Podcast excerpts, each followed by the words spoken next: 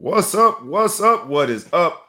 It's another Friday, another opportunity to get together and record the podcast, the experience, the journey known as the Ball Hog Sports Talk. It's your boy B Brown in the building. I got the whole crew in the building. It's going to be an amazing week of sports, business, entertainment. It's going to get live, y'all. Today's episode, today's episode is going to be live for two reasons. First, because it is us, the crew. Uh, and we only know how to do it one way rough, rugged, and raw. But in addition, it's going to get live because we got some topics that are some heartwarming and heavy, some uh, beyond belief when it comes to sports, and some others that I think are going to uh, capture the business element of uh, sports business and entertainment, if you will. So we're going to bring all of those to you here today. Uh, this episode is the first responders. And we also wanted to make sure that in this episode we celebrated some first responders. So uh, stick with us. It's going to be an amazing show. Fasten your seatbelts. Do whatever you got to do because the Ball Hog Sports Talk is coming to you right now. And let's go.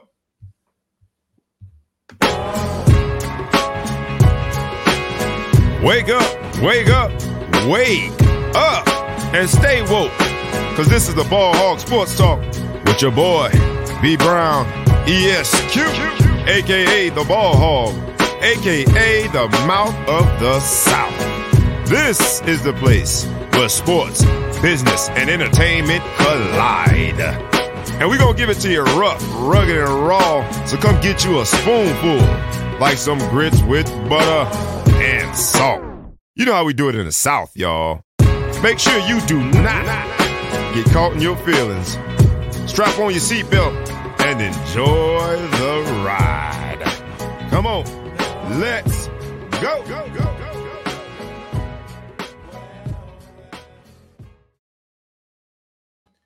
Yes, yes, yes, indeed. We are on the 18th of November, a day removed uh, from the 17th of November. So I got on my sweater. I got my, let me see, make you see. I got my my paying homage to the founders because November 17th, 1911 was the day that the greatest fraternity known to mankind, Omega Psi Phi Fraternity Incorporated, was founded uh, by four great men, three students and their advisor. Uh, so we are, are, going to celebrate that continued celebration to all the brothers that went out last night and uh, dusted off their boots and set out a hop uh, and are at the ripe young age of 40 and 50 something. Good luck this morning as you hydrate and put some Tylenol in your body. Good luck as you put Ben Gay and Icy Hot on your knees and try to keep a straight face on that Zoom. Uh, I know I had me a good time. I know I set out a hot, but most importantly, uh, wanted to celebrate such an amazing accomplishment by four black men on uh, the first fraternity founded on a historically black college and university campus uh, there at Howard University, but to still be in existence, to, to still be serving communities, to still be upholding those cardinal principles of manhood, scholarship, perseverance, and uplift throughout several communities represented largely uh, by, by black men. Uh, 111 years later, 111, 111 years later is quite the thing to celebrate. So shout out to the Cubes, Rue. Uh, first responders also, man, in terms of today's topic. It forces us, it, it forces us to deal with. I, I, got to this past weekend, I got to be with um, I was at the League of Municipalities, which is basically in New Jersey. All of the the heads of departments and respective municipalities in New Jersey come together, and I got to hang out with some some uh, law enforcement officers. I got to have a cigar with some firemen, and we had this this you know it was good to meet the brothers. Uh, a lot of of, of camaraderie amongst themselves and good conversation. But I, I got to this part of the conversation with one of the orange firemen, and I was just like, man, I don't know how you guys do it. Like, it's great to work one day. Their schedules are, are, are, are, you love their schedules. They're they're ideal. Get work one day, and sometimes you have three days off, whatever the case might be. And I said, but it's that one part that I can't do. Run towards a burning building. That's the one part for me. Like the pension is great and the hours are great most times. You get days off, but running towards a burning building.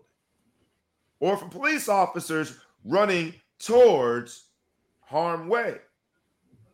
Or an emergency medical provider of some sort, they're running towards the most dangerous, volatile, adverse situations that scare most of us.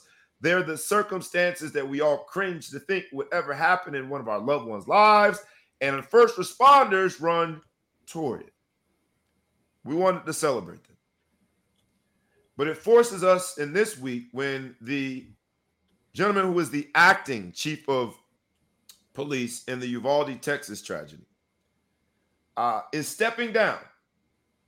And there was a hearing tomorrow, I think. So he probably would have been fired, but he stepped down to be preemptive in being fired. Uh, 19 children and two teachers were killed. Tragic. But when you see the video, you hear the audio of this first responder not doing what we have become accustomed to in America of first responders doing, which is ignoring the danger and the threat of maybe losing their own lives, which is putting everyone above them. It's tragic. I don't know if you guys saw some of the, the CNN report. If you've seen some of the audio visual, I uh, wanted to touch on it briefly before getting into some other topics, but in this episode of First Responders, we want to celebrate those who do it the right way. Uh, I know there's been a lot of talk about uh, police brutality over the last several years, and rightly so. We can we can chew gum and walk at the same time, while calling injustice out. We also need to celebrate those who do it the right way, those who do it in a way that is is admirable, and and so. Uh, I don't know if you guys see the Uvalde, Texas situation, but wanted to start the show there since the show's title, First Responders. Um, the uh, uh, in that situation, 19 kids were killed, and a lot of those lives could have been sh- saved and spared had the first responders done what uh, so many first responders have done and been and been being valiant in, in, in, their efforts, being courageous in their responses. Uh, this was the other side of that, the other tale. It's tragic. I don't know if you, any of you guys wanted to touch in on it before we talk, uh, hopped into sports business entertainment. What do you guys got? You know, I'm not cut out for that. as far as you know, being a first responder. Shout out to all my uh, police and fireman friends out there that are cut out for that. Um, but when you take that job, you are saying that you're going to put your life on the line uh, to protect, especially children. Uh, I do believe if I'd have been out there with children inside, I think that I don't. I think I would have stepped up, cop or not. You know, just to, to you know to hear that. Uh, and I haven't heard this firsthand, so some of this stuff is you know people telling me I actually right. don't really want to hear it, but like saying like people are calling saying we're dying in here, we're bleeding out, and the and the chief didn't tell anybody. He just kept the information to himself that like one being one being one of the officers' wives. Yeah, one of the officers' officer uh, officer, you can hear him saying that my wife said she's she's she's been shot and she's dying in there, and this acting acting uh, police chief just goes to show you, right? The, the the police chief was on vacation. And so when a police chief goes on vacation because of the chain of command, and also because, you know, from a strategy standpoint, you don't know when a, a, an emergency is going to happen. The acting police chief, uh, Lieutenant Mariano Pargas is his name, uh, is seen basically saying, we can't do anything right now. We've got to wait. And then there's been questions, and based on this video, rightly so, some questions as to how truthful he was about what he knew, when he knew it, and the timing compared with when the kids' lives were taken. So I, I just interject there to say, could you imagine? My wife has been shot in there. She's contacting me by way of my personal cell phone, and my uh, uh, uh, superior, the person I report to, the acting chief of police, is telling me you can't do anything. Stand down. That's crazy, dude. I mean, the craziness about that too is like if you think about it from a, uh, a standpoint of like chain of um like if you're the chief you're telling them to go in there. Like right. You're so scared you won't even send the other people in there. Like you know what i'm saying? Like hey look dude your wife is in there. Hey guys strap up. His wife is in there. Some kids in there right. I'm gonna sit out here and make sure that everything's straight but y'all going in there to save these people you know what i mean? Like you don't even have to go. So yeah the craziest part of it is like yeah obviously you know they clearly didn't do their job and they didn't respond in the way that they needed to but the craziest part of it all is it's not that they didn't do anything it's not that they did nothing. They also prevented parents who were in a rage from actually going in themselves to willing to, to risk their, their lives for their babies, as we so, all are. That's that's the piece that's crazy to me. That you know, not only were they not willing to, you know, enact their responsibility, but then they prevented parents from actually going in and trying to save yeah. their own babies like that yeah. that's the biggest crime of all of it like all right i get it you freeze up you might not have been in that type of situation before but own that and be like hey th- your kids are in there i'm i'm not built for this i didn't you know they didn't they didn't train hard i don't have it i don't have the capability go into the building, right? Like there's right. the threat is inside, the threat is not in outside. So that that's the part that disturbs me the most because I don't know. I can't imagine being in that situation. I don't like being the first responder. You don't know how you're gonna react and respond when it happens until you're in, you know, live action. But to sit there and prevent someone's parent from going in and saving their child, like while you're not taking that responsibility, like that's a criminal act, man. Yeah. I I I uh again, I want to make sure that I make it clear. Uh, what's going on, man? And, and to those who have already commented, we appreciate, like we ask humbly every week. Please like, please comment, please share. When it comes to this video, please like, please comment, please share. Please tag a friend, tag a foe, tag anybody you know, and please subscribe to the podcast and to our YouTube channel. What's up, John Dorsey? He says, uh, uh, crazy tough topic. Uh, and, I, and I'm pretty certain that he is a first responder. He is uh, law enforcement, or at least he was. I don't know if he still currently is. Uh, and I and I want to celebrate. Again, we started the show by celebrating first responders, and we're going to celebrate more first responders, and we're going to to give them their flowers while they can smell it, because indeed they do something that I wouldn't do, and I'm very careful to admit that that I don't run towards danger. Um, but in this case, it, it, it's sad. I'm sad to hear about it. Uh, when it comes to sports, business, and entertainment, when it comes to our normal topics, first responders, I have my own issue this week. I'm the defensive coordinator of this 11U team, and uh, we we haven't given up mo- most points, and we're in this championship game. And on the first play that offensively, where they have some success against my defense, everyone goes into a panic. And regretfully, me and the head coach have an exchange that, that we both regret now, but the exchange was because he went into a panic. It was like, get those kids off, get the other kids in. And, and the way he said it, it, it was a combustible situation because I'm still feeling like when you're charged up and you're wired as a coach, it feels no different than being charged up and wired as a player. You feel like you're going to run through the wall. And most importantly, as a, as a coach, if you have players are going to run through a wall for you, the last thing you can do is panic. First responders, when it comes to how you engage in sports is important too. They say attitude reflects leadership. In the most chaotic moments, the best leaders, a la Bill Belichick, when all Seattle had to do was hand the ball off to Marshawn Lynch, and everybody's on their couch telling the New England Patriots, just let them score, just let them score. Bill Belichick who might have been the only human on the planet at that point, still thought that he had a game plan sufficient enough to stop them on second and goal from scoring and winning the Super Bowl without enough time to come back. He relied on his preparation. And so when that interception happens, we all shocked. He's not because he relied on his preparation, and that, from a from a sports perspective, is what makes the great ones great. It's how you respond it's the first responders. In the same week, we we we unfortunately, tragically, are are dealing with another issue where first responders had to come to a scene and not not I can't imagine that you would think that this would happen, but the University of Virginia, there were three football players killed. Uh Lavel Davis Jr., D'Sean Perry, and Devin Chandler all shot in the head,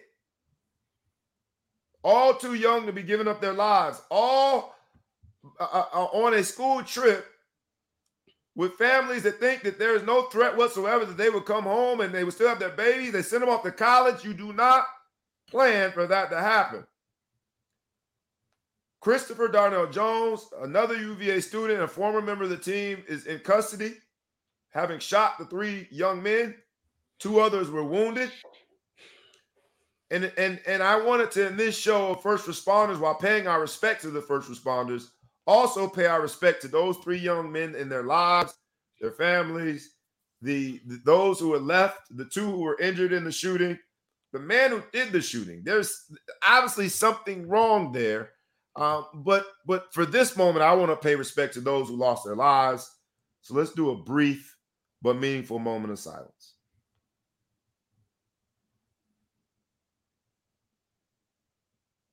When you hear that story, when you think of the number of times that we travel in packs as football players, Big Flo Show, you were on Notre Dame's campus, you you hung with the same guys all the time. You can imagine. Uh, uh, uh, uh as I read the story, I'm envisioning the people that I'm hanging out with on a daily basis. We we all in, in, in a situation like that on a bus trip, uh, a road trip of some sort, all sit together in the back of the bus. Tragic. It is not a lot is. of details there yet, but I wanted to at least talk about it in this show of first responders. How dare we not talk about it? Tragic story in Virginia with the, the Virginia football players. I knew we would talk about this today, and I was and just for the the purposes of the show, I was hoping a little bit more came out because, you know, we want to speculate and want to speculate and you start hearing it. And I've already heard different versions of the story. Initially, I thought the guy was waiting for the bus when it came back. Then I found out later he was on the bus. I thought I, had heard a story. I thought I heard a story from a witness saying that they walked to the back of the bus and the guy yelled something out. But then Ellis mentioned that one of the guys was asleep. So it's hard to make a comment. The only thing I say is is like, you know, in this day and age, the, the little speculation that I'm, I'm going to give here is it sounds as if this guy was on the football team. He's off the football team. Obviously, that was a hurtful time in his life. I'm just going to assume that it was a hurtful time in his life. These guys represented something that was hurtful. I don't know if they clowned him. You know how we can be rough in the locker room. We can be rough on these dudes. You know what I mean? This generation is not the generation that we had. Bullying is is is something that people can't take anymore. We people took bullying a little different, or you just got into a fist fight. But who knows what was pent up inside of him? Um, you know, I feel for the teacher that invited this guy because he wasn't in the class to go on this trip, and the amount of guilt that this teacher must feel right now, and just like, what the hell did I just do? Um, the thought of just somebody spending, I think they got together at 11 o'clock in the morning and then 10 30 at night. This is when it happened just to think of a person being able to sit there all day knowing that this is inside of him and what he's going to do before the day's over and not changing his mind, calming down.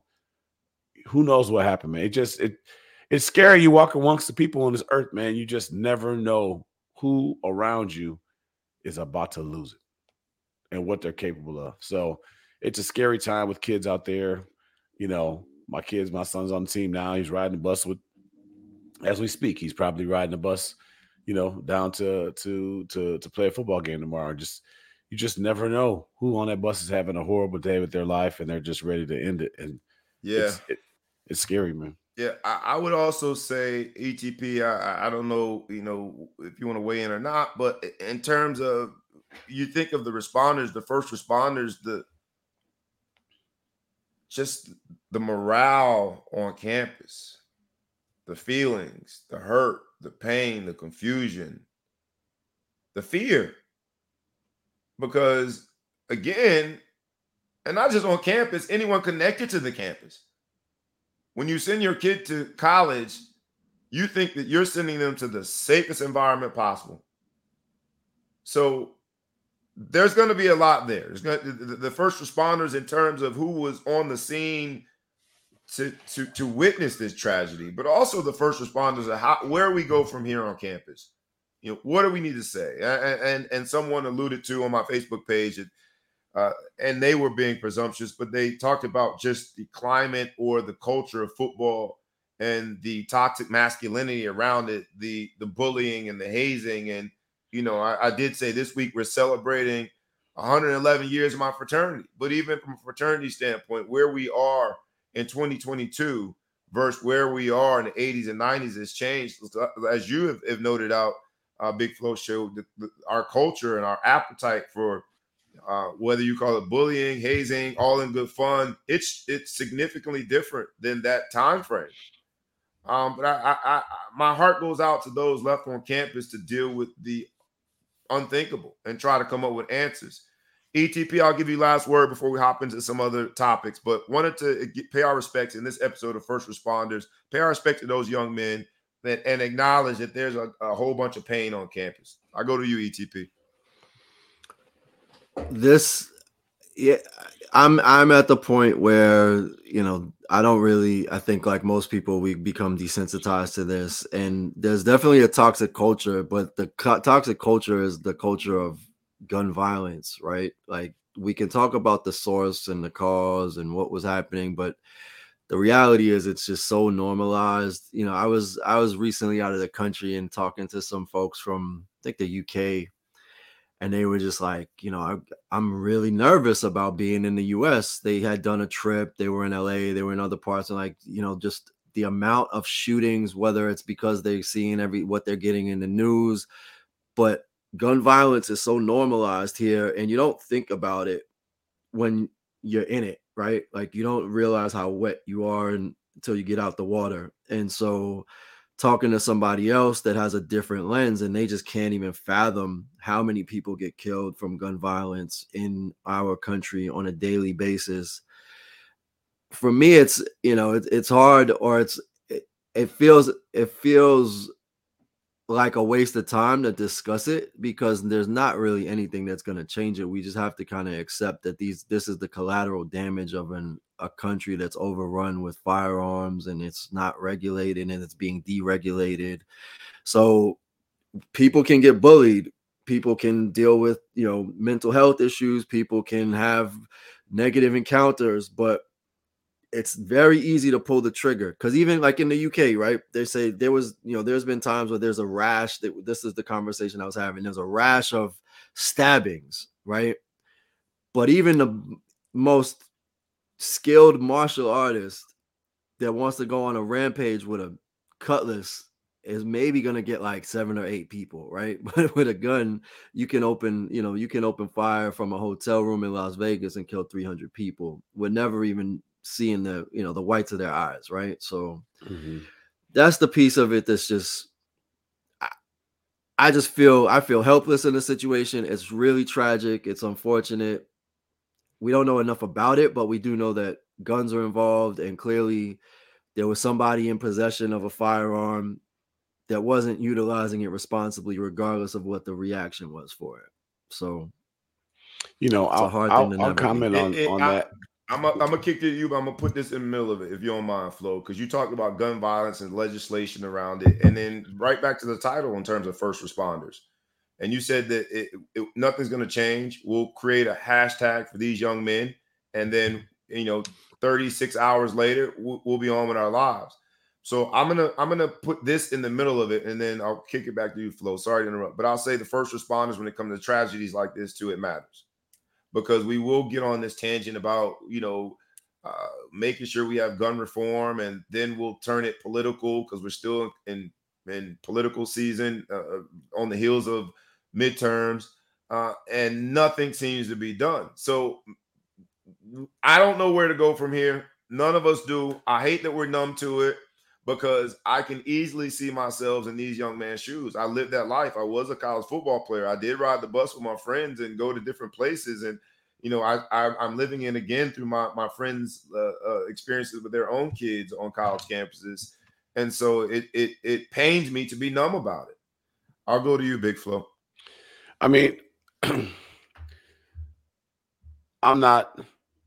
I don't want to get all political, but with these, you know, specifically with these like kind of crazed shooter type of in, environments or whatever, mm-hmm. we could stop guns and we could stop everything, whatever. But you know, he could he could have taken uh, a, a, hairspray and a lighter and burned all these people up. Like, there's a lot of things you could do that would just be really bad. The thing we got to look at is like, what is making people go to the point where they're cracking so much? Like, what are we doing in society in this country that's making people crack so much that's that's going on like I think that's kind of where we dig. You know, you can have all the guns in the world and never kill anybody, and you can never have a gun and you can kill a lot of people. At the end of the day, like it's the motivation. We live amongst there's millions, billions of people on this earth that walk around each other every day, and we, you know, for the most part, we we find a way not to kill each other, right, and not to kill one another. So when I look at the stuff, it's like, yeah, I think you know, mass shootings, you know, this guy probably, if he had a knife, he probably could have stabbed one dude, and the other dudes probably would have overpowered him. Maybe he could have got two, and one guy would have lived, and two other people would have got shot. But he could have done something.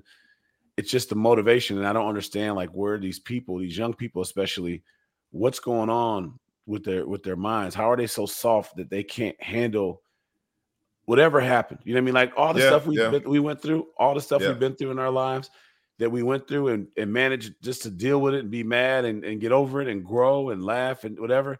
It's just like these these kids these days, so many of them. I mean, I think suicides are up. People can't handle it. They quit, kill themselves, and then these these crazy people just have to go and they they. It's like people can't take a L anymore. You know what I mean? It, it would, it, it's to to to be a to be to bring it back to sports business and entertainment, and then bring it back to the anecdote of what I started with in terms of first responders when you know it was in the first half when we gave up that play. And the head coach, because he was he was amped up too, was like, get the starters in now, get the starters in. Now. And so we went at it, and then just how he said it was what triggered our interaction. But my response was, shit happens in football. Mm-hmm. Shit happens in football. Now the defense went out there and stopped them, and they didn't score in that play or didn't make another play, and so I I, I was made. You know, my statement was they, they I was feeling good about it, just, just out. You know, but the kids were the ones that went out there and did it. Point being, to your question is, what has happened to society such that people are so fragile, right?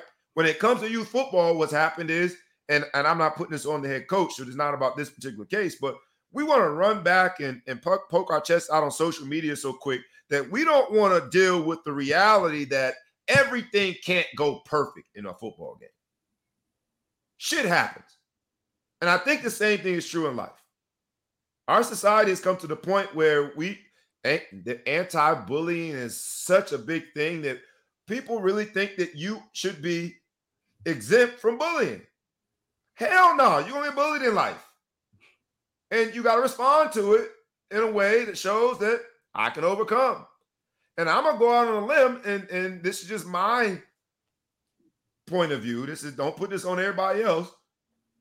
It's healthy to be bullied and overcome it. It's healthy to overcome. I don't know stuff. if my man is watching Cliff Stroud. When we were in college, Cliff. those you don't know don't know Cliff Stroud, you're missing out. You've missed. There's a human that you need to put on your list of Facts. people to meet because he's going to make you laugh but he will say some of the most profound statements in humor. And when we were at Notre Dame dealing with these privileged ass girls that were just uh, appalled by everything, he once told a girl, "You haven't been harmed enough in life." what do you mean? He said, "You just you're just so shocked at anything that goes wrong. You haven't been harmed enough. You should have been harmed more as as as growing up." She was so confused, but to me it was so profound because you think about it you get harmed and things bad happen, you do it. Like, you know, people like to homeschool. One thing I don't like about homeschooling, got shout out to everybody who makes that decision, but I don't like homeschooling because I once dated a girl that was homeschooled and she didn't know how to deal with people that crossed her. Every time somebody did something wrong with her, it was the end of the relationship. And I'm like, man, you never been to school where somebody ate your food while you went up and did this, or somebody yeah. did you wrong, or somebody told one of your secrets out. You got to get over stuff, man. You have to be harmed. You have to do things. What that that does not kill you makes you stronger is is is a real statement.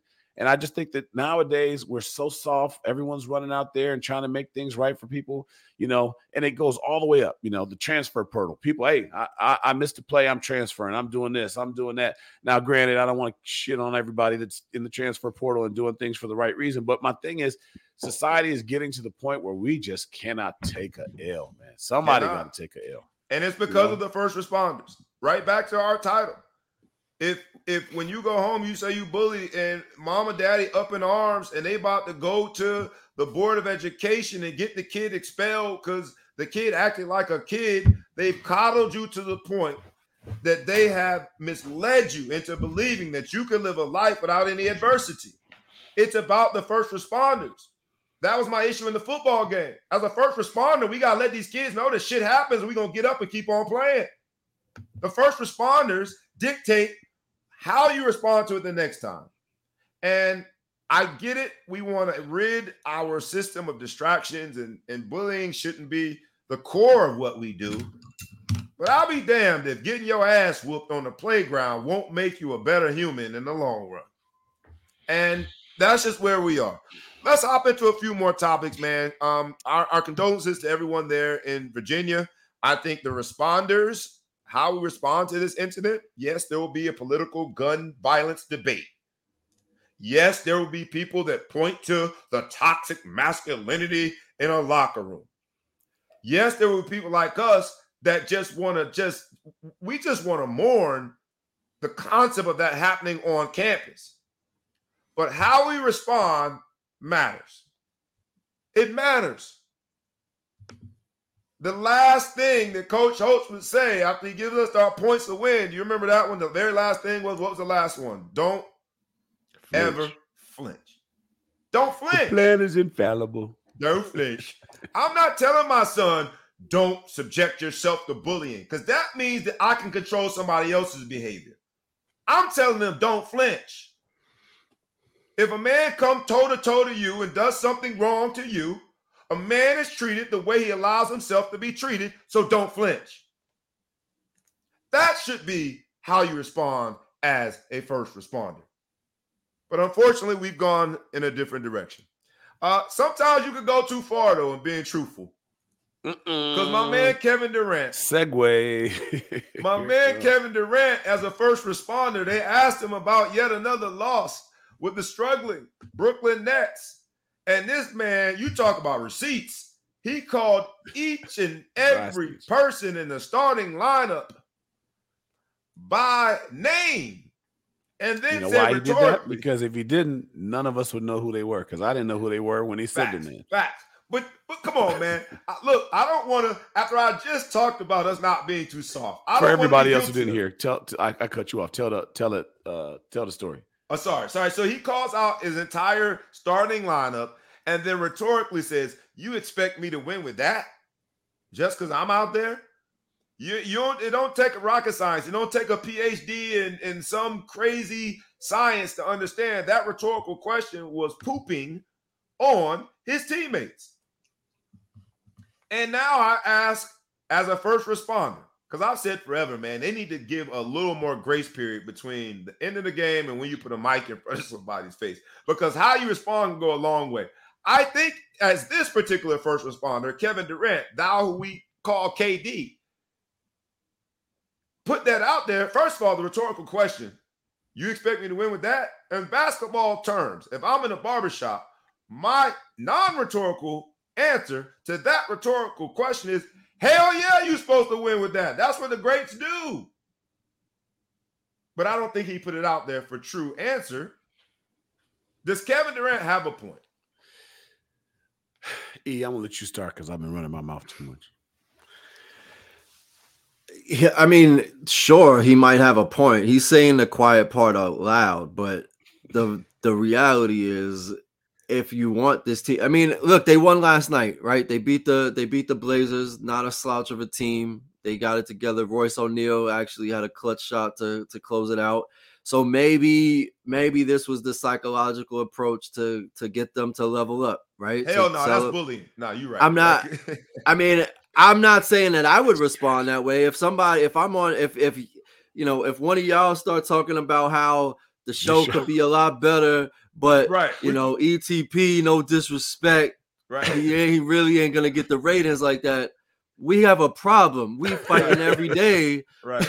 after that, like if if I'm still on this team, we are fight. You are we are fighting every day after that. Right. Right. right. And so you put you put me out there publicly.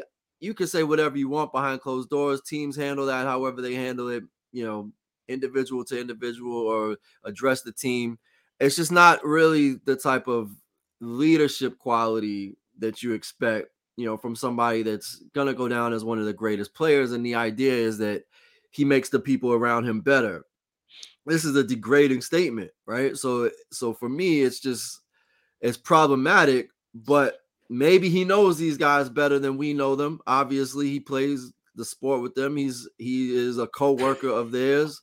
Maybe he knows that that's how that's going to motivate them and they have oh, enough gosh. respect for him that he could say that. I just don't see myself being in a position where I'm going to allow a coworker nah. to publicly discredit me and then I'm going to get up and you know pack my lunch and put my hard hat on and not and knock this tomorrow. man out every day. If if I'll say this, like he's getting injured in practice for the season. like I don't at know. At least a sharp one bow, you know.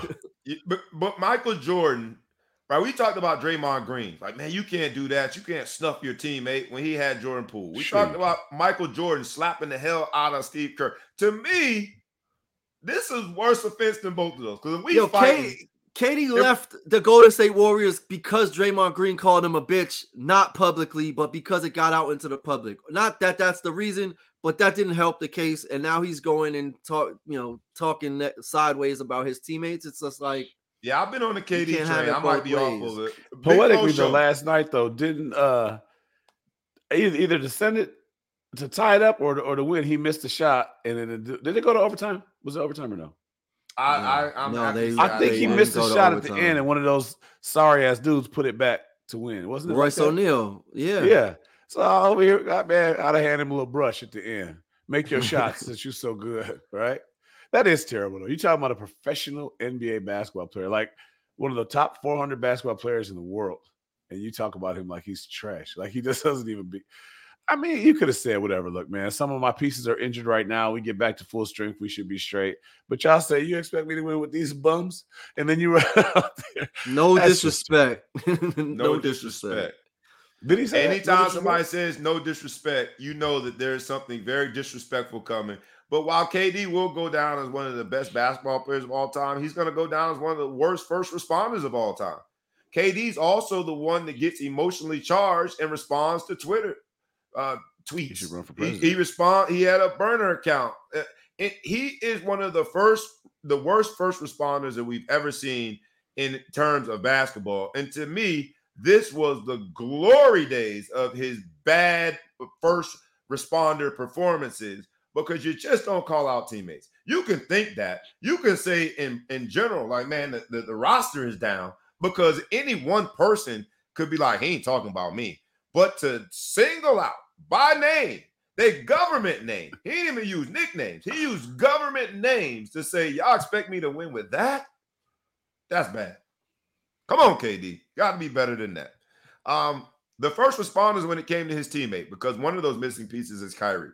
And we've seen over the last several days that those who were the first responders in uh, um, our uh, discussion when it came to Kyrie have backed out, backed off a little bit, right? But that has led to these stipulations that he had to do all these things. It sounds like he's coming to the end of his list of requirements, and he's going to be back on the court soon. Uh, I don't know if he makes a difference. I don't know if the post game interview interviews will be solely discussing whether or not he is anti-Semitic. Uh, but it goes to show you that sometimes we respond so quick that, that we don't take a, a minute to think. Uh, uh, our response to now the Brooklyn Nets response and their list of requirements, I think is require is forcing the Brooklyn Nets to feel a little bit on uh, defense. And with that being said, if you could follow all of the drama, Kyrie Irving should be coming back soon, so it should be interesting. Uh, Dave Chappelle, in his infinite wisdom, addressed the Kyrie and KD situation. He said, "Man, uh, excuse me, Kanye rather. He said, "Man, Kanye messed up so bad that that Kyrie got in trouble." But he went on and said a few other things. Dave Chappelle is a genius. If you haven't seen his Saturday Night Live bit, please do. He got questioned a little bit because he used the phrase "the Jews." We'll see if that takes off anywhere. But uh, Dave Chappelle, in terms of a first responder, he knows how to do it the right way. They say in negotiations, the first person to respond always loses. When it comes to comedy, Dave Chappelle is never the first one to respond, uh, but when he does, man, it's classic. When I heard he's on Saturday Night Live, you almost knew that there was going to be something about Kyrie and Kanye. Uh, but he he exceeded all expectations, man. Shout out to Dave Chappelle. Really enjoyed it. Uh, I wanted to make sure we got to uh the other team that's struggling in the NBA. Why Because the Nets- on to football? On the East Coast, I Hmm. wanted to talk about the Lakers. some football news or something. I know you wanted to skip over this. Tennis. I think tennis. There's a- hey, there's another team struggling. Didn't Joker Jokic? Isn't he? He took a COVID test. He's gonna go to. uh They out Somewhere. west. He's trying to see. He don't see. I got. He's trying to deflect because he knows we're going to talk about LeBron. Nah, nobody want to hear about. it, Man, it's early in California. It's only seven thirty in the morning in California. right I'm now. saying, but it's the. Lakers, and they three and Oh. ten.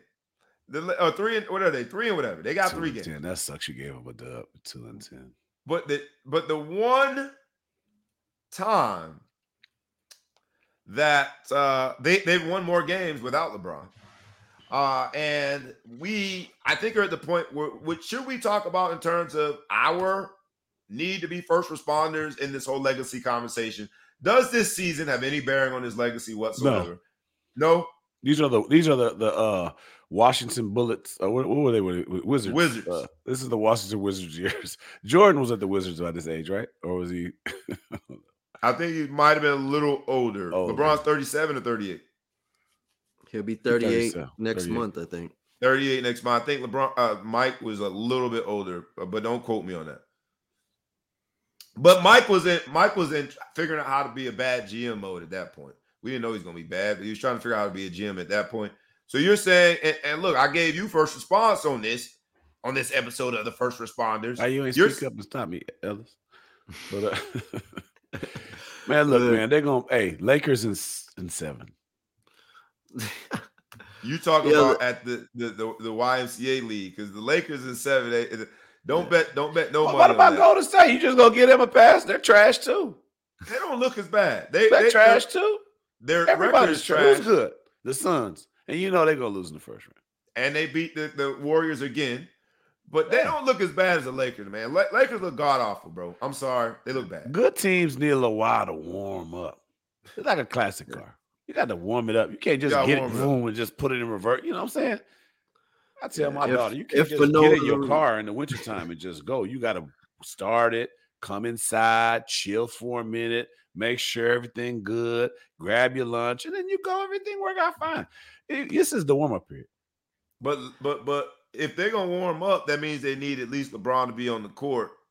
The the fact that they've won more games without him on the court, I maybe it doesn't mess up legacy. That's worse Uh, because it's, was it one game they won when he wasn't there? Two. yeah, I mean talk. They, they are bringing it up. undefeated. They're undefeated without LeBron. They're two. Right. keep oh. bringing it up like they won 17 games without one. Yeah, man. In football E- news, ETB. Yeah. We're gonna hop on the football, but I'll give you the last word. Lakers, is it as bad as it looks? Does it stink as, as bad as it looks from the, the outside looking in? Is that a stench over there? They stanking mean, like the it's- blankets. Repeat my paw.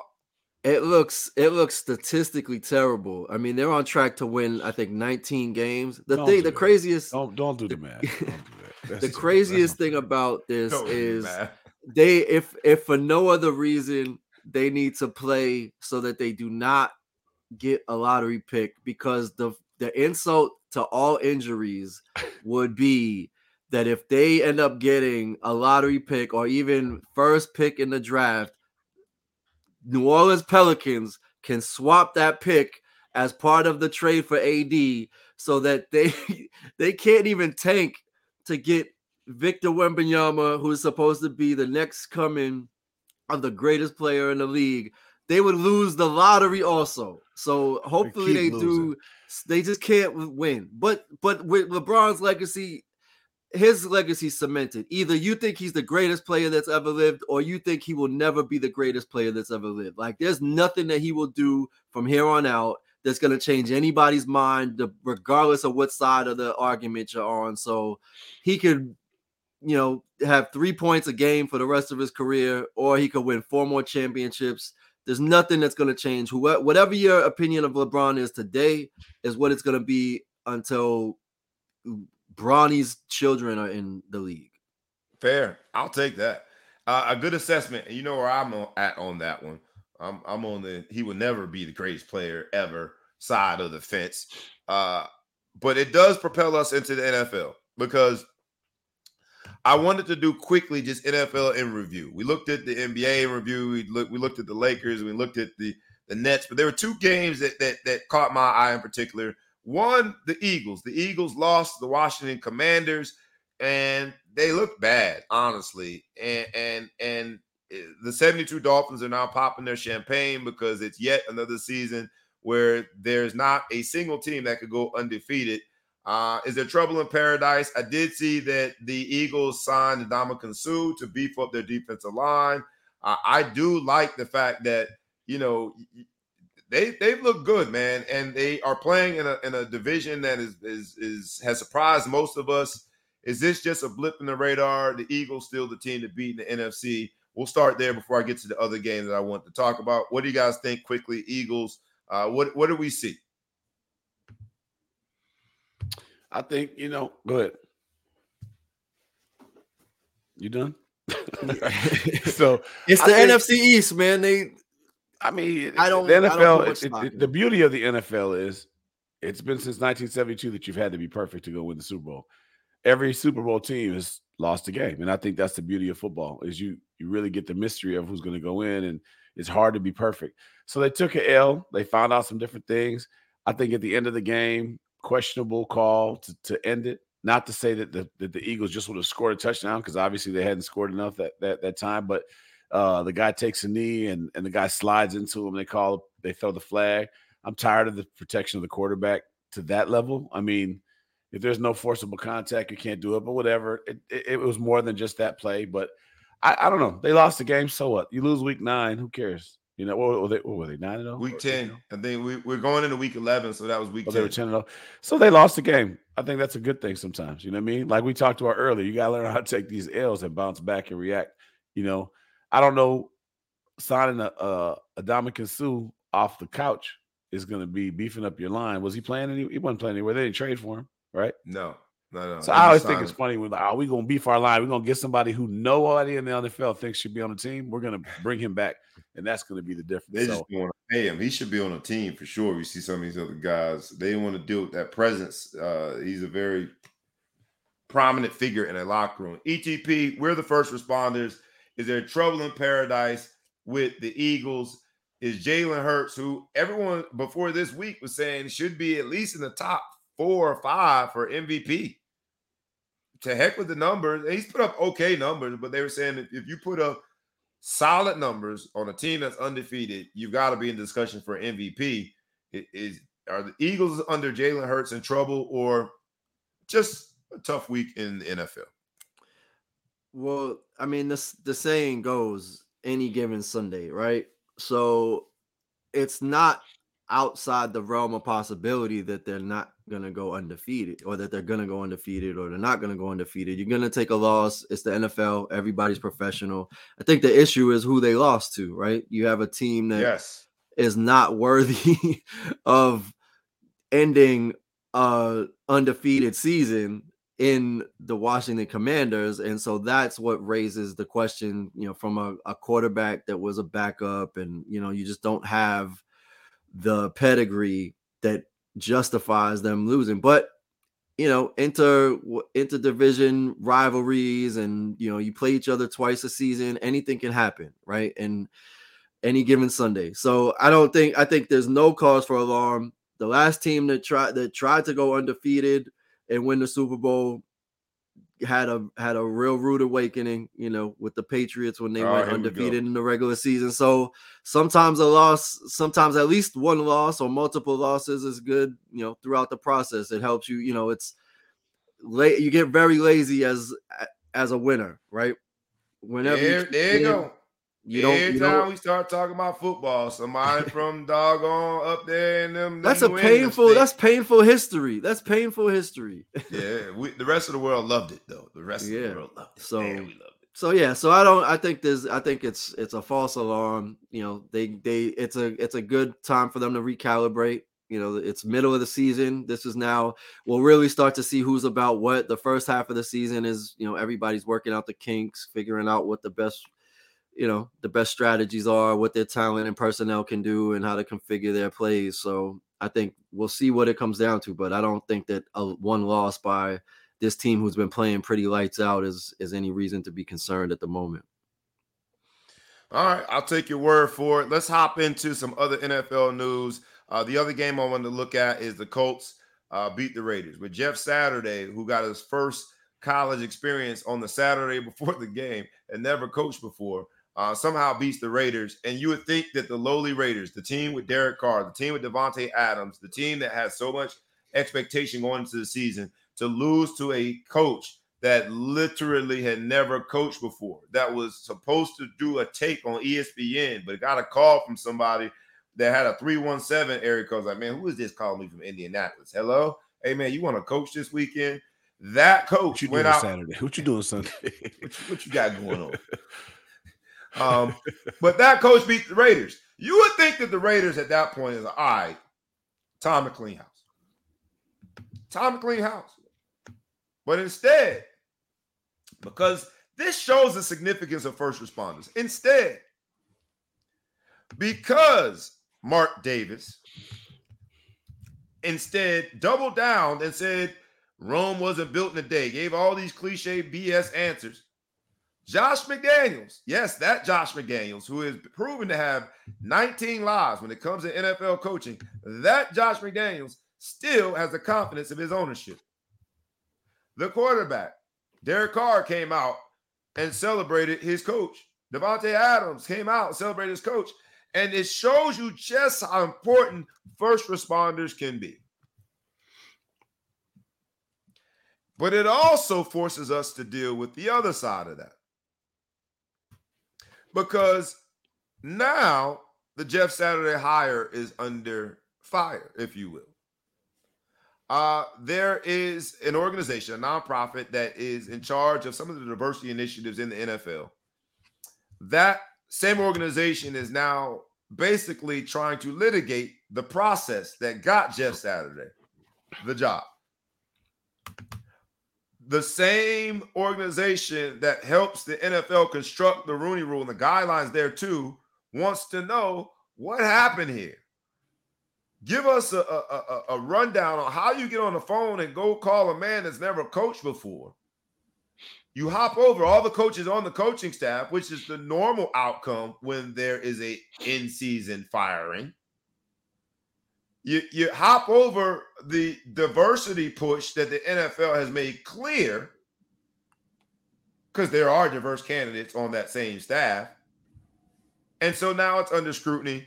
Uh, do you think it's going too far? Is it because it's an interim tag and that Jeff Saturday is uh, good press for the Colts fans? Should we just say this is an outlier, or are we looking forward to seeing this process to to to to scrutinize how Jeff Saturday became the coach on Sunday?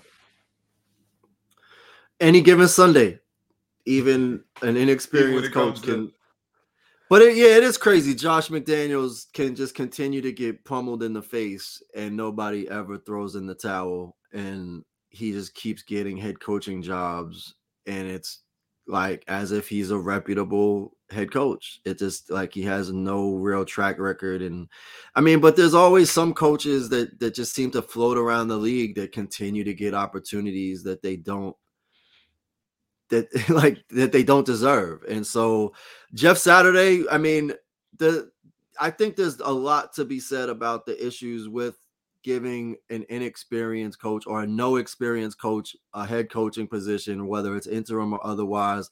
The interim, the whole interim process is questionable because if that's the case, you're ba- I mean, the fact that you can circumvent the hiring process in general I understand it's hard because you, you need to put somebody in the seat immediately, but you know, ultimately it does raise the question because now you're going to have a guy that has eight to you know eight to nine games of experience, and then once they go through the interview process in the off season, this person has the upper hand, so they can go through the Rooney Rule and all of the, you know, all of the the procedures and protocols. But is that going to do anything? Is it just is it just performative? So here's where here's where I get ticked off because a lot of my friends who I respect of all, of all races and, and backgrounds, but a lot of my friends uh, that I have intellectual debates with will say, "Man, we can't make everything about race." And as a first responder, when I hear about Josh McDaniel getting a ninth life, despite being two and seven, and losing to a coach who's never coached before, and yet having the owner come out and speak on his behalf. And I, I, I try to reconcile that with brothers that if we're in the same position, two and seven with this Raiders team, and lose to a damn coach that ain't never coached before, I have trouble thinking that, that, that, that there's life is fair. But hey, I'm in it. I'm into this bullying thing. I've been bullied when it comes to that my whole damn life, and I'm in for it. It's made me tougher. But at the same time, don't try to to, to piss on my leg and tell me it's raining because this is absolutely got something to do with race. The, the, the age old issue when it came to career was, well, they want somebody to experience. How do I get experience if you never give me a chance? Jeff Saturday is the answer. Just be Jeff Saturday because I don't. Uh, you're right. When it comes to the real hiring process, Jeff Saturday, who will be considered for the full time job, has just been given a bone. And as a first responder to this situation, I know people don't want you to make everything about race, but how dare we not acknowledge how obvious it is that this don't normally happen for brothers that that, that got a little more pigmentation in they in they in their body. It just doesn't. Yeah, I'll go to not, the big show. I mean, part of me, you know, because I like a good laugh and stuff, and I like a good I like a good circumvent, you know. So as much as the deeper side of this is like, man, I can't believe they didn't give a chance to Reggie Wayne, for instance, or somebody else who was on the staff that played on the team that did this thing in the same offense or whatever. I mean, I shared the video with you guys last time. Jeff Saturday tried to call the play. Uh, Peyton Manning cussed him out on the sideline. Those of you right. haven't seen it, it's a great little thing where he tells him shut up and just just block, basically. shut up and block. Finally, somebody get told to shut up and block. But that being said, like everyone just it's like an unwritten law that the interim head coach for any sports team anywhere is someone that you take off the staff. So this dude said, "Show me that in the rule book, buddy." It don't say it doesn't say that. It's just right. completely understood. We're going to bring in a new hire that's an interim head coach. Now, I will say to bring in someone off the street, you don't have a chance to do all the, the super interviews, and I don't think the Rooney Rule technically should really apply as much. But this is a very interesting situation because let's say they they win the rest the rest of their games and they make a couple runs in the playoff. Why wouldn't you hire the guy? Well, that's what I'm saying. Like it just opens it up. I, I it you know, it's an interesting. It's interesting, right? Like, do they do they expand the rules and the pro- policies around hiring where if you are going to put an interim head coach, they have to have interviewed for the position before, or or they have to be on the staff.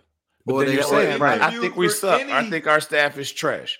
So I don't want to give one of these clowns the job because I think we're trash. We're trash on right. offense. We're trash on defense. So I don't want to give one of these guys the rings. When I fired the head coach, I wish I could fire all of them, but I can't find a whole new staff right now. So I'm bringing this dude off the booth. Yeah, I don't know. It's it's a weird. I don't even know how I feel about it. It's crazy. It is weird that he didn't have experience. Like, what if they would have brought in somebody that was in the booth, like um, I was gonna say black too, but like Herm Edwards or whatever. You know, they just I, hey, hold on though. Shout out to Herm Edwards, man. He got right back in the booth after being fired. I saw his debut last week. Did you see him? Mm. Yes. Yeah, I was happy to see that. Like, good, Herm. He got fired and he was disgraced. Eh, eh, you know how he was. He's right back in the booth. Shout out to Herm Edwards. But if they would have given it to somebody who just hasn't been in coaching for a while, that that that was previously a head coach, would you feel differently about it? I would feel a lot differently about it. Yeah. And and and and when I and look, I'm just responding to their decision as the first responder. It just stinks to me that I feel a certain way about it because I'm like, while we want to pretend as though everything's not about the the complexion of your skin, there is a complexion that has a little more protection and it doesn't have pigmentation in it. You know what type of protection you got to have for someone to hire you you've never coached before? You've never even interviewed for any of those jobs. You're planning a take on ESPN the next day, and you get a call and get that opportunity. You know what kind of protection you got to have to be like Josh McDaniels? Josh McDaniels quit a job, went somewhere else, and then was able to go get that job just because he's like, I ain't really, I, you know, that doesn't happen all the He's two and seven with a team that they thought was going to compete to be the best in the AFC. Yeah. And yet so, the owner is still speaking out on behalf of his coach. That as a first responder, it starts to get annoying to me. That but that, is it, it mm, I mean, but you know, to be fair, a- Jerry Jones spoke out on behalf of Dak Prescott. You're gonna Yeah. give out public support. They asked him, does he regret paying him that bread? He said, nah. You know, Yeah. You're a lot But is more it- wedded to Dak Prescott in that situation than Mark Davis is wedded to freaking Josh McDaniels because Have there are, there's a bangs, lot dude? Are really there's a line anything out of around Davis' 18 mouth? million corners to be the head coach of the Las Vegas uh, He got Raiders. them little baby bangs that come out like Yeah. these. You know, you're, you gonna take But what it- he say seriously? He, got- he support his coach. Who cares? Yeah. But is it I mean, I guess the the question outside of all of this is is it a greater feat that Jeff Saturday having no head coaching experience was able to rally his troops so to speak and actually pull off a win or is it really just that Josh McDaniels is that bad of a coach? Like what's the cuz cuz like if we're not talking race, like I understand the dynamics of that totally valid. But like if somebody called you today and was like, "Hey, you want to coach the Browns?" and you showed up and you won the game, I I mean that's a pretty substantial feat, Nah, regardless of who's on the other on the other side, like you know, pressing the What day buttons, did they right? hire him? And, and that's why It was like a why- Tuesday. and They It played Sunday. Like It wasn't That- even like Sunday night. But He that- came, we came in Tuesday or something, man. That's why in there- this that's why this was the highlight game for me to talk about it in review. Because on both sides of it, I'm left scratching my head, man. I don't know what the answer to that question is, Who you got this ETP. But I'm like, the fact that you got an opportunity to go out there with no coaching experience baffles me. yeah. And But it's white privilege you that you versus white privilege. Right. Salute to you that Hold you my won. beer. But the fact that you won, in, in my humble opinion, automatically triggers whoever was the, the coach of the other team, automatically triggers an all-out review of yo, what is going on? Oh, wait, we're two and seven. Oh, wait, we were supposed to win the AFC. Oh, wait. Normally you get a tap on your shoulder from the Grim Reaper and it's like, hey, coach, bring your security key card to, to, to, to the facility today. I want we want to we want to reprogram it, and it's met with you being fired, not with your owner doubling down and saying Rome wasn't built in a day. What what planet Yeah. of Bizarro are we in? Yeah. That doesn't, I don't know. The, the McDaniels thing doesn't bother me as much midseason to show confidence in this guy for the rest of the year as it does. The Jeff Saturday thing, I like Jeff Saturday. That's the funny thing. I like I like what he had to say as a commentator. I liked him as a player. You know, he hasn't done anything as a person. I don't know him, but anything that to, to piss me off. But when you just think about it more and more, he got 32 of the most coveted positions in the entire sports world, the multi-trillion dollar football world. 32 things. People die, scratch, or fight, and somebody called and appointed him. He didn't even he didn't even have because you know he would have never fixed his lips to call and say, Hey man, why don't you give me a shot? You know that didn't happen. That would be the most preposterous thing in the world, right? Right. So he would even ask them, Hey man, y'all need an interim coach? I got you. So somebody called him and said, I would like to offer you to come in here and be the head coach. He's like, yeah. I just wish I was this, hey, no, this. Jeff Saturday. Did you mean to call Peyton Manning? Did you? Right. Who did you? No, this is Jeff. This is Jeff's phone. Yeah, I still, you I still got the wrong same number. I would have loved Yeah, to like That's a good question wall. though. If if it was Peyton Manning, do you think people like would you have the same reaction given the Maybe a little less because he's like the. I don't know. Tony Dungy not doing shit. Why you ain't called Tony Dungy? See if he came back. He did pretty good for you for a while. He could have gave you eight games. eight games, right? There's so many other options. I just I, I would have loved to be the fly on the wall to just see the call setup because it had to it had to be amazing. It'd be like, you know, hey man, were hey, stick when with me here. I don't don't just stick with me here. I know I know it's gonna sound weird, but you ever thought about maybe this Sunday being our head coach? Hey, what you doing Sunday? Right. Hey, babe. hey, what time is the baby shower? right. Um, is it cool if I'm late? Right. I got, but you know what though? Hey, he got the Eagles this Sunday. Let's see if his ass still got all that fucking shine and shit coming out. Of it. Let's Oh see what that man, he, post-game he was conference he was like. shimmering. He was so happy. But let's hop into a few more topics before we get out of here for the day, man. Uh, there's because the first responders, right? Responders is also a term. Respondents that is used in, in, in court settings, litigation, and when when it's up for appeal, the person that responds is the respondent. So in this episode or this part of this episode, let's talk about a few lawsuits. The first one is uh, Aaron Patrick, who tore his ACL um, on the wire equipment, Baby. has sued the NFL. He sued ESPN. He sued the Rams, the Chargers, uh, and it's And all about was standing in his way. he it's all about But look, I, I like it because yeah, like you said, Davante Adams got sued because he pushed a guy. So I think fair is fair. Uh, one word answer, yes or no. As a first responder, you think that that that our guy Aaron Patrick is right to sue all of those people, the NFL, ESPN. Uh, I'll still, I, you got thumbs up, so you like the lawsuit. ETP, first responder on this lawsuit, yes or no? I'll even sue the four dudes that's playing with uh KD. I'll sue them too. ETP, what your response? First responder response to this lawsuit. Uh, are we supporting our guy Aaron Patrick for suing the, the ESPN, the NFL, the Ram? Uh, are we are we supporting him? No, man, because he should sign, he should sue the opposing team. If that's the he's, case, he's we set the precedent. Set the precedent. If if I play on the field of play and I get injured by taking a hit, I'm gonna sue you. So Oh, that's God. how that's how we're gonna change the whole Just game. Su- that's how we're gonna make hits. this safe. The game is gonna be safer when an unsportsman conduct doesn't cost you 15 yards, it costs you 15 million. 15 mil. There's a few people I want to sue. My CTE be kicking in, and I remember certain hits across the middle. Uh, you know what I mean? Like I'm like, wait a minute, no, no, no, no, no, no. I need to sue them. Odell Beckham is also suing.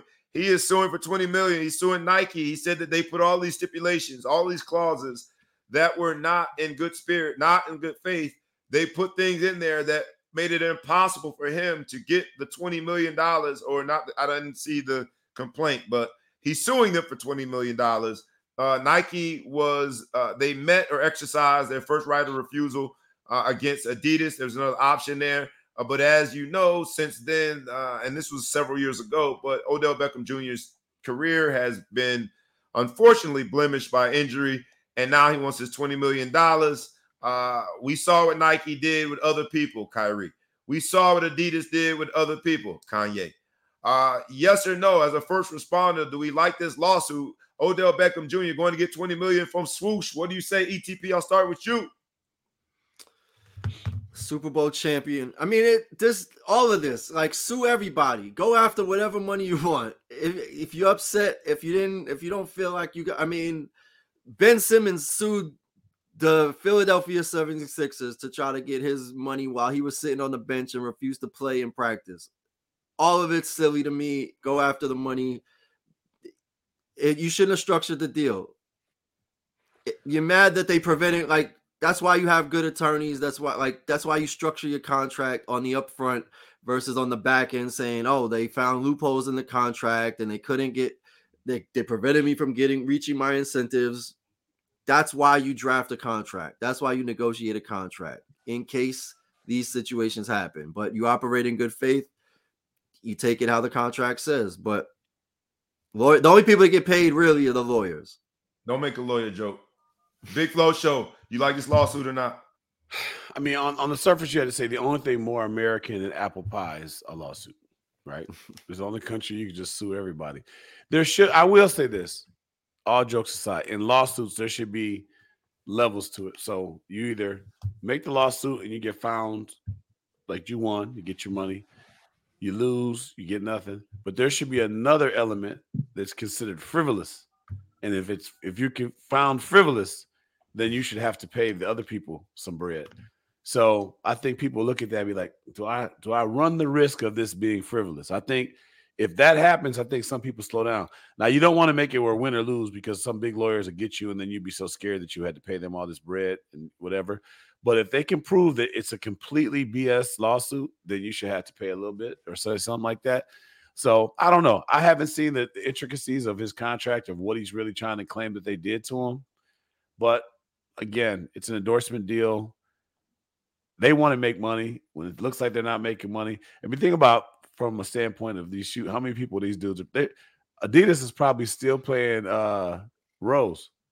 He ain't sold a, jer- a gym shoe in Oh, they still years. paying his brother. His brother gets a salary right? on his contract. So they shoot. Sometimes you gotta look at these shoe companies with a little sympathy, man, and say, "Hold on, man." Right? They didn't expect it to end that way, right? Derrick Rose was the hottest thing going though when they signed it. When they signed that deal, Derrick Rose was hottest the thing guy. going, man. He made all that bread, and then people he started blowing his knee out. And I remember my my son used to wear the little yellow roses that came out. There was like a little neon fluorescent. I stopped buying them roses. I said, man, look, he keep breaking his knee. We we going back to Nike. So it was like a, the anti antichrist for their uh their brand. So no, Kanye West B, is the are you- antichrist are for you on the? Yeah, I went. On, I went on mute. It's that techno the technology, man. It gets me sometimes. Uh, Okay. Odell, you should have hired me, man. We'd have worked out a better contract. Uh, there's another case that we got to talk about that has settled. Oh, hey, sorry. hey, whoa, whoa, hey, hey, putting your business on the street. Yeah, that- I can save was- you money on your car insurance. Right, seriously. your Like, probation officer checking. Hey, Check in, plug your ankle bracelet in, Bobby. sometimes, some, sometimes it goes down a little earlier than I expected. My bad. That was a call that came through my other phone. Um, but this other case, man, is is this this Josh Primo, who we knew was the lottery pick for the Spurs, and this gentleman then went and settled with the clinical psychologist who he said that or she said that he exposed himself and she sued the Spurs and Josh Primo. They settled. And I'm just wondering, you know, in terms of, of, of- my my reaction to it, my response to it, he had the same attorney that all of the, excuse me, the clinical psychologist, she had the same attorney that all of the uh, alleged victims in the Deshaun Watson case had, Tony Buzbee, and now they've settled this case. Do you think Primo gets another chance in the NBA? Because the Spurs, as soon as there was smoke for them, it was fire. They, although he was a lottery pick, they cut him and moved, it cut ties with him, moved away from him. And this settlement tells me that, you know, normally people settle when It's something there. Something there or they want to move on with their lives. Do you think that Primo gets another chance in the NBA? What do you think? What's your first response? I'm gonna say he may have to do a little dancing around, but if he's a good basketball player, he'll be back. I mean, at the end of the day, talent talent supersedes all discretions in sports. If he's really good, he's if he's worth the pick, he'll get picked up. Maybe he has to go to China for a couple of days, a little while, a season or two. But if he's, I'm assuming he was on the one and done, or was he a foreign player? Okay, so You're we, on we on something. I don't know if he's a one and done, but he definitely was a lottery pick. So a lot of pick. He's pretty young. He's got a little time left in his stuff. So if he if he develops and he can go somewhere, he'll come back. People will forget his name. He might change He- his name to Prince. ETP, what do you think? Is he done? Again, I didn't know about who he was until this lawsuit came out. So unless he can, and unless he's a prospect that really warranted, you know, the attention, I don't know that he's done. He he may end up a journeyman, but he didn't. There's no allegations of him touching anybody, as far as I understand. It's exposure. Deshaun Watson has a lot more, but again, his talent level and his uh, his celebrity was much higher. I think he I think he's got a shot. I mean, obviously the Spurs settled. You know, they they didn't like totally walk away from him. He stepped away from the team. I'm sure he'll play again. They'll give it some time, cool off. Right. It really just depends on the backstory of, you know, it sounds like he'll have a better chance getting uh getting a job than Ime Udoka. Well, you say he didn't touch anyone. He touched her feelings and her spirit, and she was not going for it. Uh, I don't want to minimize the incident itself, uh, but I do hope he gets another opportunity because it sounds as though, according to his attorney, it was the pants that he wore. He was not intentionally trying to expose himself. So if that if that indeed happened, man, I, I'm like, hey, man, that, that's He's blessed. He's gifted. I'm, I'm, I'm, I'm blame the brother for that. You I'm know, blessed. Uh, There's mel- there's many industries he could venture into. yes, He's not if he- finished. And one of those Well, he might not Bang- be in the NBA. he might have a career change. Bang Bros was trying to get the naming rights for the FTX Center with, Nice Miami, segue. with, with the Miami Heat, and now uh, a local uh, exotic dance facility. I think that's what they call Gentlemen's club. strip club. Um, a, a booty trap is the name of it. Is trying. They offered five million for the naming rights, which is half of what Bang Bros offered. So they had no women intention look like whatsoever. booty They wrote up a good contract, knowing that they would never get the, the naming, but in doing so, got marketing. So hey, Primo, if the NBA don't want your baby, it's other uh, uh, there's other industries out there. Where uh, where where would one find the booty trap if they wanted to frequent the booty trap? It's gotta man, be asking for a friend. Yeah, yeah, how you gonna ask me? it's gotta be for a friend. Someplace. Like, is it off ninety five right. or I, Opa-locka? First I have no idea where it's at. You, you know, a lot of times because you drive down the street during the day and and you go by a gentleman's club, and usually if you don't know what it is, you look at it and you're like, oh, deja vu. Okay, that got to be a strip club. But when it says the booty trap, like what is it? they got to have a sign that only comes on it that if you light it up or something. But uh, come on, man, the booty trap. Hey, you all, you almost saw NBA Arena with that name on it, my brother. Booty hey, trap. You, oh, somebody God bless America. The, man, yo, the Heat then won three straight at the booty trap. Uh, let's get into this other lawsuit before we take it home with uh, soccer because Cristiano Ronaldo is being uh, sued by Manchester United. And uh, Cristiano made the unthinkable mistake of going on to Piers Morgan and telling the truth. I don't know why, or, or expressing himself. I don't know why people keep doing that because Piers Morgan is the same one that exposed some of Kanye's antics. But Cristiano Ronaldo went on there and said some things that Manchester United feels as though uh, they should be parting ways with him. They don't want to pay him for the remainder of the contract. Uh, and and from a first responder standpoint, it's interesting to see that it's gotten to this point. It's safe to say that that marriage did not play out the way that we thought it would. Uh, so we'll see there. But it tees us up to the first responders as it comes to Qatar and the World Cup. The World Cup is starting on Sunday. Yes, Yes, the World Cup. I know America. We used to watch the World Cup when the weather is much better, when we can go have beer together and sing, I believe that we can win. But because it is in Qatar, because of the weather restrictions, because of all of these different nuances as it pertains to this World Cup, the World Cup starts Sunday in Qatar, but it will start without beer. It will start with a whole bunch of limitations and restrictions on it. And it has, in terms of our first responders, been unequivocally uh, thumbs down. People have not responded to this World Cup very well. Where are we at with it? ETP, you're our resident World Cup guy. Uh, what do you think we're seeing here with this Qatar incident, and what does it mean for the World Cup as an experience this year? It's it's chickens coming home to roost, and it just shows the corruption that has been existent in FIFA and or alleged corruption uh, the former head of FIFA, Bla- Sepp Blatter, was found not guilty of the charges related to accepting bribery for awarding the World Cup to Qatar. I think maybe eight, nine years ago. I don't know exactly when, but he was acquitted. He just recently came out and said it was a mistake, but clearly. You know, the fact that I mean, they've spent $325 billion to build this all up. That's what the, the nation has done to try to improve their image as a nation while they're still anti-LGBTQ plus rights. Um, and they have all types of human rights violations. Amnesty International has them high on their list in terms of uh, you know, violators of human rights. And it's just a mess. I mean, the fact that they changed the schedule now, you know, like you said, we be in beer halls in the summer and There'd be a lot more excitement around the World Cup. Now it's the winter in most of the world, half of the world, and um, it's really just going to be hard. And then just this morning or earlier or yesterday, they announced that they're not even going to be serving beer at the stadiums.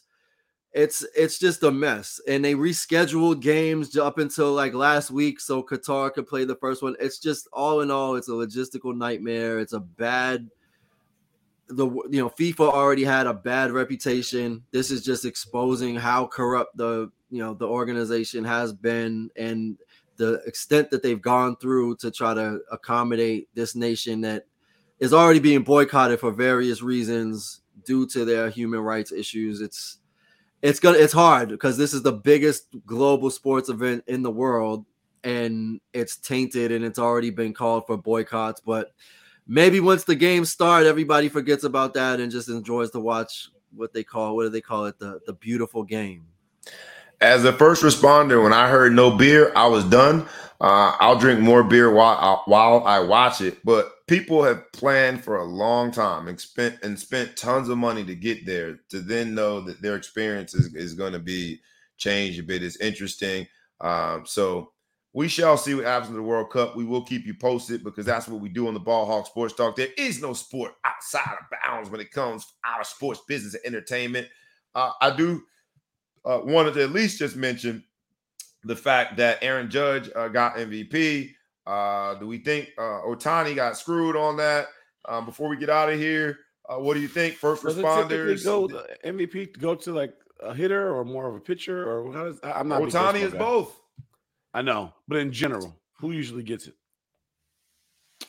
It's I, I would say pi- uh, pitchers more, right? I mean, Cy Yeah. Young MVPs kind of a lot of MVPs. Is that what it is? got 'Cause I mean, like you know, NFL MVP is just gonna be offensive guy. It's not gonna be a defense. Yeah. Right. It's it's one or the other. It's the it's the it's the star pitcher or the you know or the or the major hitter. And ultimately, I'm just waiting for Shohei Ohtani to sue Major League Baseball for eight hundred million dollars for being robbed. Top five, top five hitter in the league, top five pitcher in the league.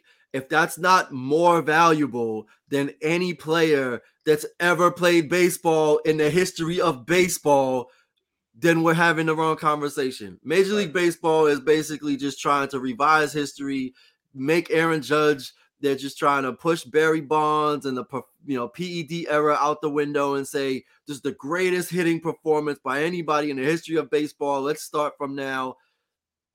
But you but you slighted somebody who has done something in baseball that not not that it hasn't been done in a very long time. Never, not ever has been done. It's a shame. Even with steroids, he didn't. No one else did it. Yeah, nobody did it with anything. This is unheard of. But all right, he had, I mean, no slight to Aaron Judge. Great elite hitting year, but that was on one side of the one side of the baseball. This man's top five in both categories. On top of the fact that, like, why we have so you you have two MVPs. There's there's not even a major league MVP. There's an American League and a National League. That's outdated. Doesn't make sense. Nobody Goldschmidt. If you're playing at home, this guy Goldschmidt won the NL MVP. 90% of people don't even know who he is. But the guy who didn't win the MVP of the AL is a household name almost. I think that that's a mic drop take, my brother, and very fair assessment of where baseball is. A very fair assessment in terms of as a first responder trying to get uh, a real assessment of baseball, right? As a first responder to that era and it, and the blemish that it creates for a legacy in MLB, and the whole season I think was uh, put uh, Aaron Judge on a pedestal, which from a hitting standpoint he earned that. Uh, but from a PR standpoint, I think was a byproduct of them trying to get rid of the black eye that is the PED era uh, and names like uh, Barry Bonds that taint the discussion of baseball. Um, this has been a great episode of the Ball Hawk Sports Talk, where sports, business, and entertainment collide. It's been the first responders episode. We started off paying our respects to the University of Virginia football family, uh, but especially those families of those young men who lost their lives. Tragic, tragic situation. Uh, we also uh, paid respect to first responders. If you know one, if you're, if that's your spouse, if that's your brother, if that's your sister, if that's your anybody in your family that uh, identifies as a first responder, uh, the Uvalde tragedy makes us really, really uh, respect what first responders do in running towards uh, danger. And although it was not done the right way in Uvalde, thank God that it's done the right way in so many other places. Uh, it's been your boy, B Brown ESQ, aka the Ball Hall, aka the Mouth of South, aka Mr. Excessive Celebration, aka Brazy. The whole crew was in the building. We had the Big Flo show from the Windy City, and we had ETP from the East Coast. Join us next week. And like we ask you every week before I go, I ask you again please comment, please like, please share, please tag a friend, please tag a foe, please tag anyone that you know, and please subscribe to both the YouTube channel and the podcast. With that, we'll be back next Friday. Uh, circulate it, y'all. Help us help you by helping us help you and get this in more people's ears and in more people's eyes. Uh, get the show circulated, y'all. It's been the Ball Hawk Sports Talk, Sports Business Entertainment Collided. We did it rough, rugged, and raw, and we is out. Peace.